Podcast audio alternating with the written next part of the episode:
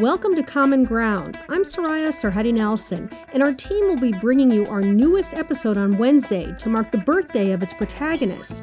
You'll find out who she is in an episode filled with Nazi era espionage, intrigue, and insights from New York Times bestselling author Rebecca Donner. She taught at the University of Berlin and also at a night school for adults in Berlin and she recruited them. They were they, they became a kind of pool of recruits for her and they were given code names, armless, beamer, worker. We will also dissect Adolf Hitler's views on womanhood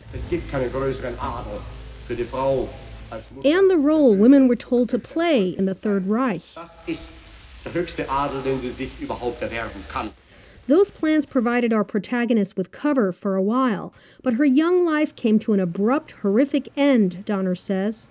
It was very difficult for the family to to accept and uh, and the way that they discovered what had happened to her was also quite painful. Have I piqued your interest?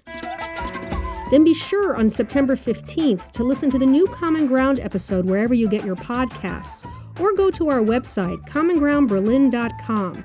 Talk to you soon.